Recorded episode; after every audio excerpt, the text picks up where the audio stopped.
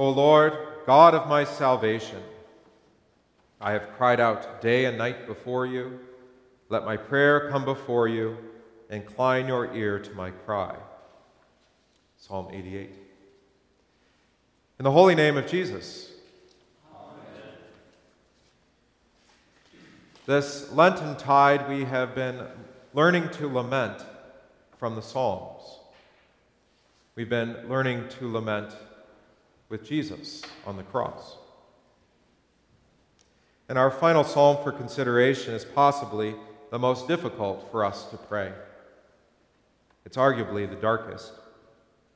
It even stands among the most somber compositions in all of Holy Scripture, comparable to the overcast pages of Job's lament or Solomon's in Ecclesiastes.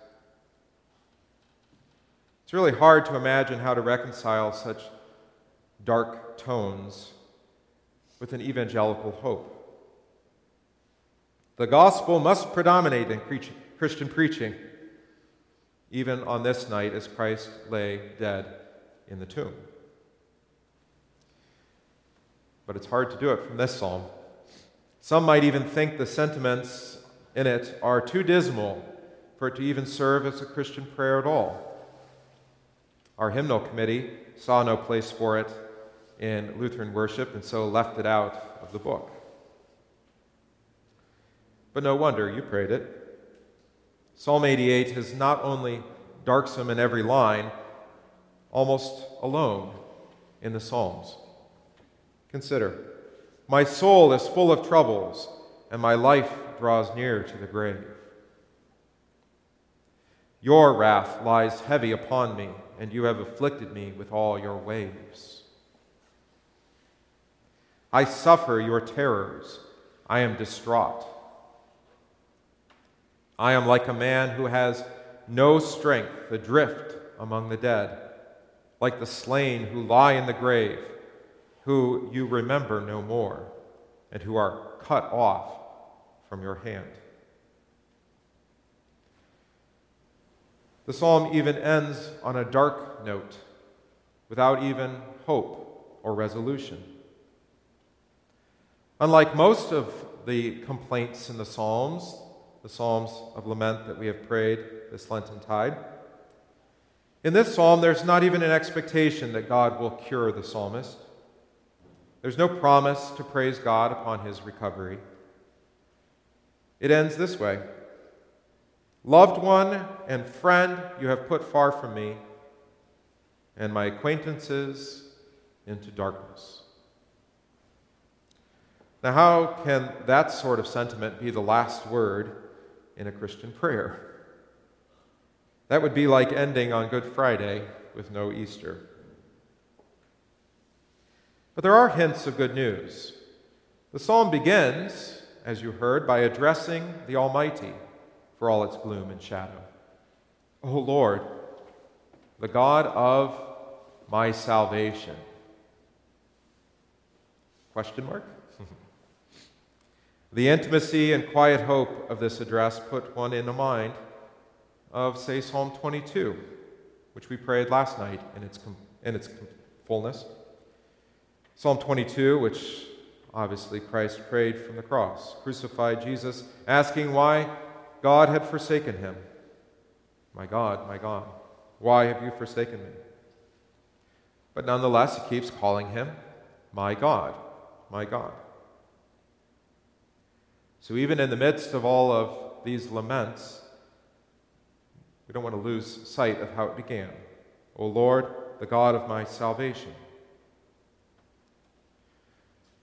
But as offended and as annoyed by the psalm as you might have been as we prayed it, or maybe with all the psalms we prayed tonight, you must remember that they come to you from the Holy Spirit, like all of the Bible. And the psalm was portraying death in a very particular way. If death is portrayed as a very bad thing in the psalm, then that's what the Holy Spirit wants you to think. The Holy Spirit wants you to regard death as a very bad thing. This is why I am utterly opposed to calling death a celebration of life. No, it's a funeral. Call it what it is. You can rejoice in the life that God gave, but our hope is in the resurrection. So the Holy Spirit has us pray. Call death what it is. But you've probably also met occasionally unbelievers or just straight up pagans who confess openly that they're not afraid to die, who even call death a good thing.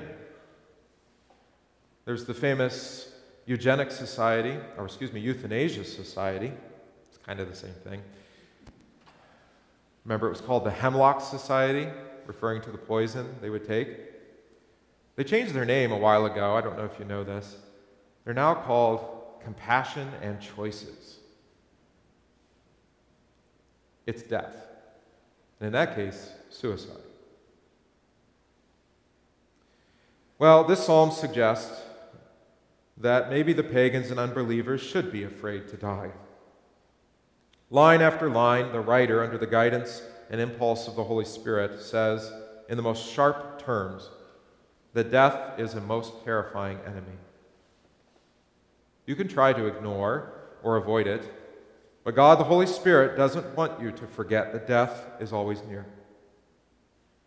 Even our daily prayers remind us that we must die and rise with Christ dying with Christ in baptism if we are to live. You don't like to talk about death because you are afraid. Your fear of death is a quite natural reaction of the fleshy man, the old Adam, which is still active in you. So there's no point in ignoring it or avoiding it. God, the Holy Spirit, gives you this psalm so that you can honestly face up to the fleshy side of yourselves. This would be quite an appropriate psalm to pray in the midst of a devastating diagnosis or as you face your death. The Holy Spirit, that is to say, gives your fleshy fear its due.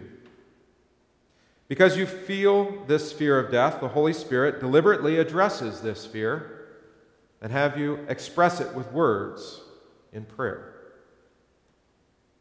Here is the tender condensation of, condescension of God that He provides, even that our fallen nature may have voice, may be able to voice itself to Him, even tell Him exactly how we feel. That is, our very real fear of death. But most importantly, the psalm, as you no doubt recognized, is a prophetic confession of Christ's death and burial, and even resurrection. Jesus took on himself not our pristine, unfallen nature, but our nature as tainted at the ancient tree in Eden and throughout the rest of history. So, the fear of death expressed in this psalm is certainly a fear that Jesus himself felt and confessed. If, as Holy Scripture indicates in so many places, death is but the outward expression of sin and our alienation from God, then a deeper understanding of sin must indeed imply a more profound understanding of death.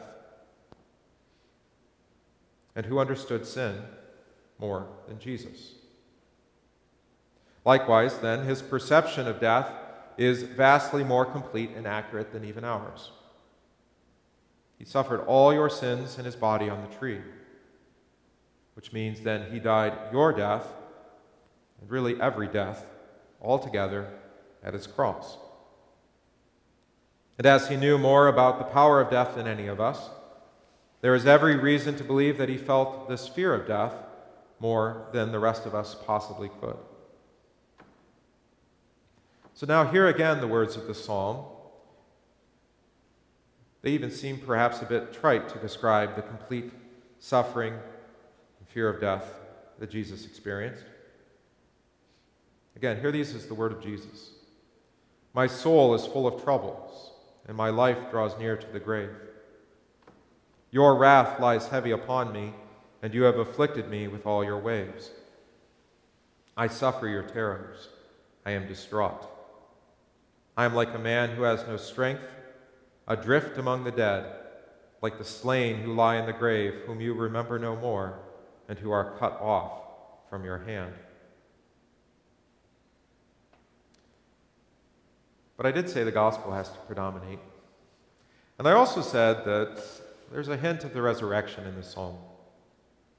There's one expression in this psalm, brief, that has been consistently used by the church to refer to the death of Jesus, not in terms of doom, but actually as an emblem of triumph and validation of his sacrificial death for all sins at the cross. That expression was just these few words I am like a man who has no strength, adrift among the dead. You could translate a number, that a number of ways. Set free among the dead.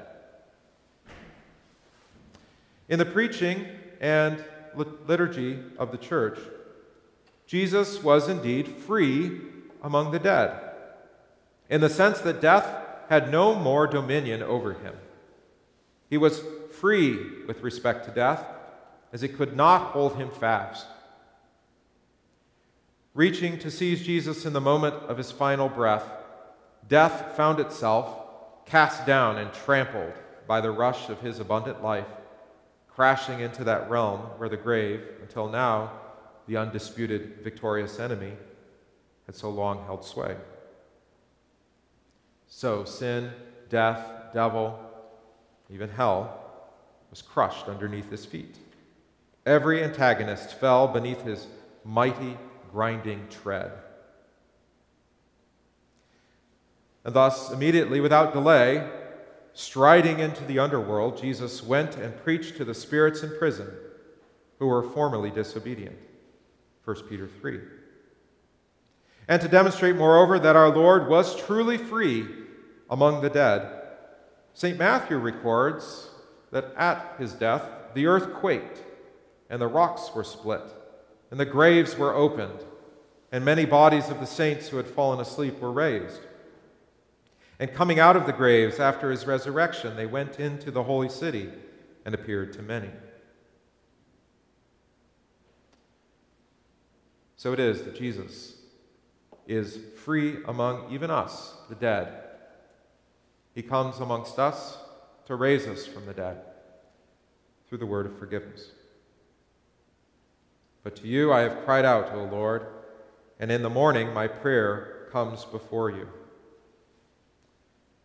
It might be dark now, but the day is coming, and the dawn of our day spring, Jesus. Easter is coming. You lament death, but you also rejoice now in the hope of the resurrection. In the holy name of Jesus.